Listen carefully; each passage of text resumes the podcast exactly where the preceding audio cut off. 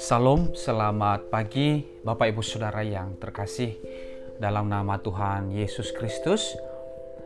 Kita kembali bersama-sama di dalam perenungan kita setiap pagi di dalam firman Tuhan, Bapak Ibu Saudara yang dikasihi Tuhan. Pada pagi hari ini mari kita siapkan hati kita untuk merenungkan firman Tuhan.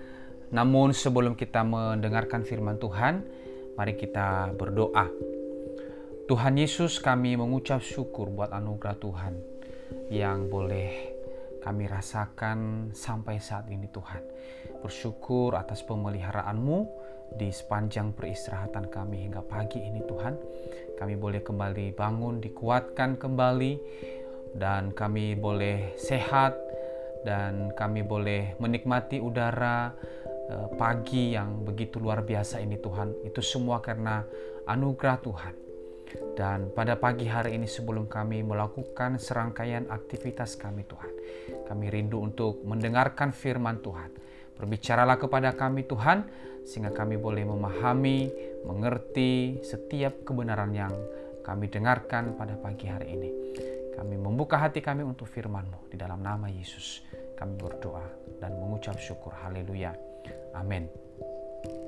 Bapak Ibu Saudara yang dikasih oleh Tuhan pada Pagi hari ini kita akan belajar bersama-sama dalam kebenaran firman Tuhan di dalam kitab Yesaya pasal 61. Dan Bapak Ibu Saudara, kalau kita melihat di dalam pasal 61 ini, ini merupakan uh, kabar selamat kepada Sion atau kepada bangsa Israel, Bapak Ibu Saudara. Pasal 61 ini terdiri dari 11 ayat dan saya akan bacakan kepada kita semua. Mari Bapak Ibu Saudara bisa uh, simak dengan baik dan saya akan membacakan firman ini kepada kita semua.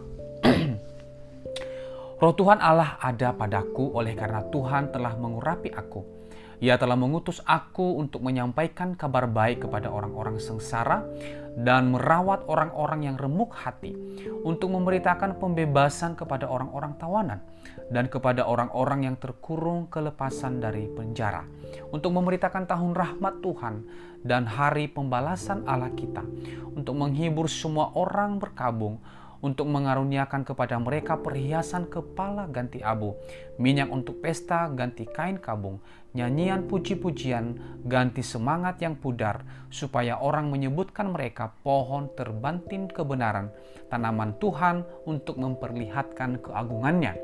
Mereka akan membangun rentuhan yang sudah berabad-abad dan akan mendirikan kembali tempat-tempat yang sejak dahulu menjadi sunyi. Mereka akan membaharui kota-kota yang runtuh, tempat-tempat yang telah turun-temurun menjadi sunyi.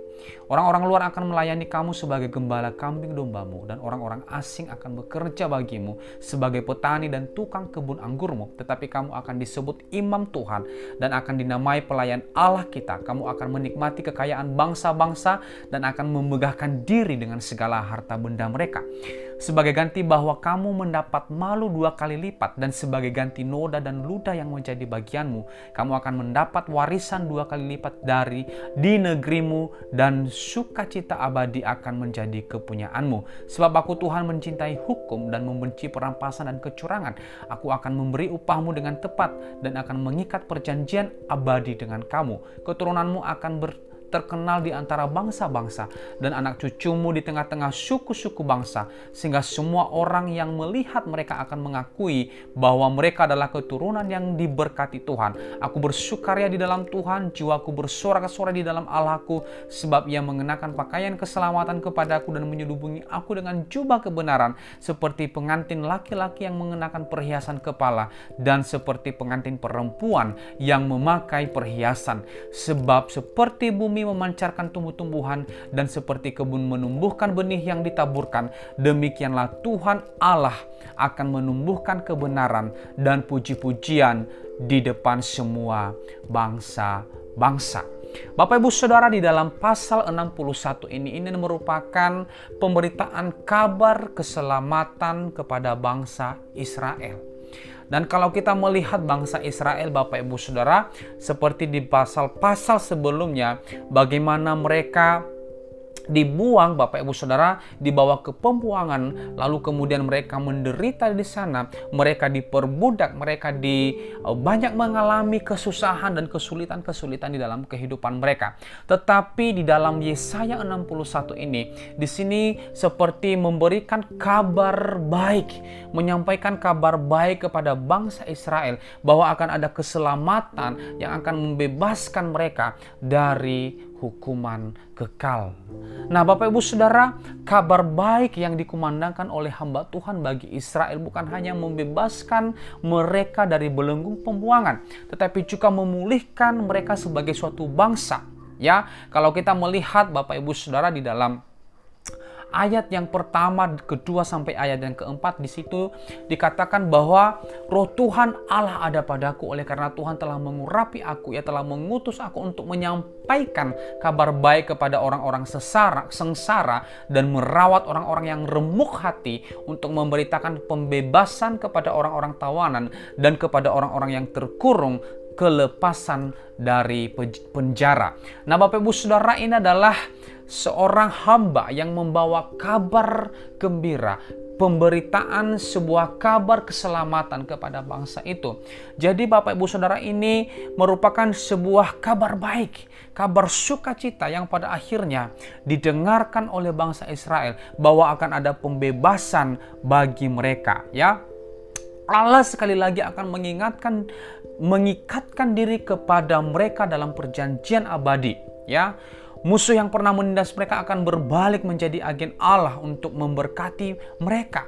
Semua yang pernah merampas dari Israel akan dikembalikan musuh mereka dengan berlipat kali ganda. Semua bangsa akan mengakui Israel sebagai bangsa yang diberkati oleh Tuhan. Ya, bahkan Israel akan menemukan fungsi keutamaan mereka yang telah mereka lupakan yaitu menjadi imam Allah bagi bangsa-bangsa.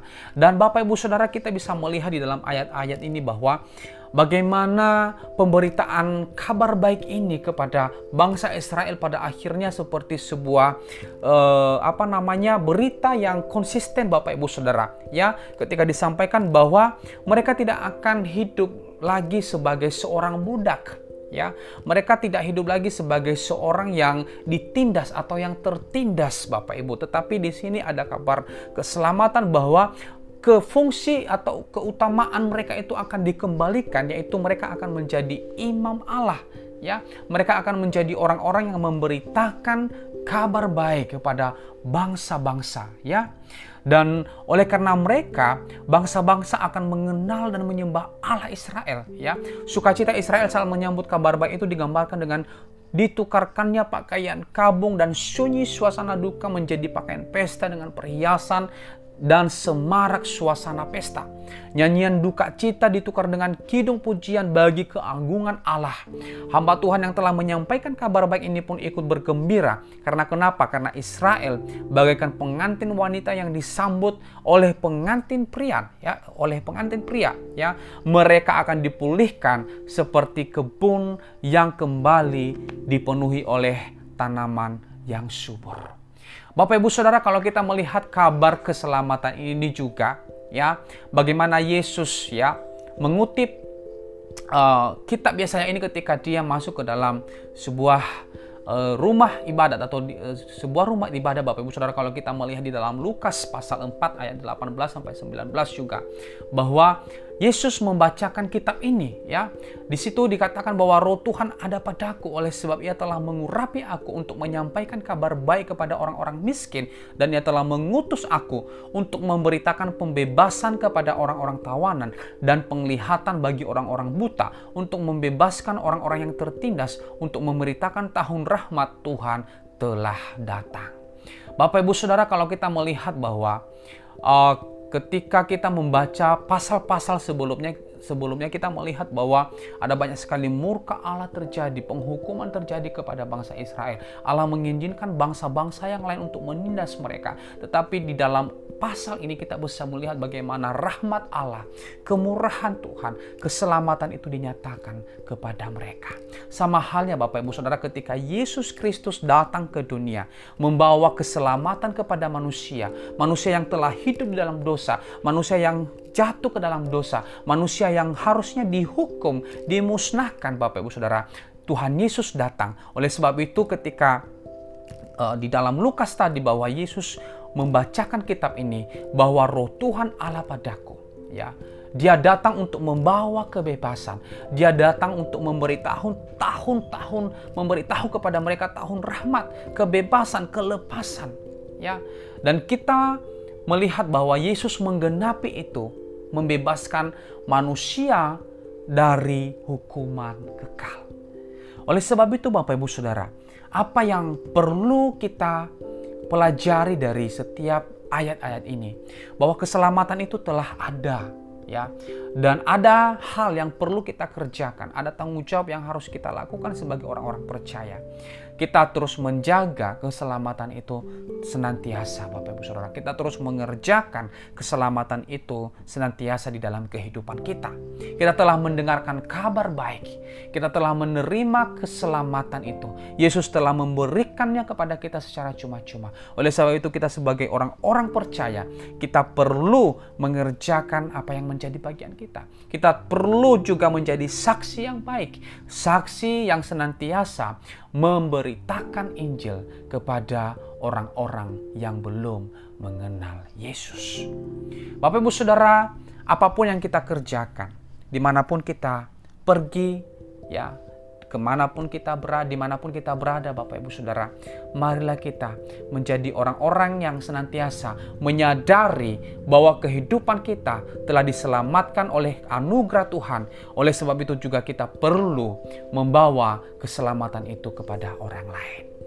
Bapak Ibu Saudara, Mari kita bersama-sama merenungkan firman Tuhan ini. Kiranya firman Tuhan ini pada yang telah berbicara, yang telah kita dengarkan pada pagi hari ini menjadi sebuah rema bagi kehidupan kita dan kita akan menjadi pelaku-pelaku firman Tuhan.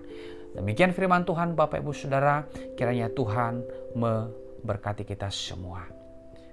Mari kita berdoa. Bapak yang baik kami mengucap syukur buat firman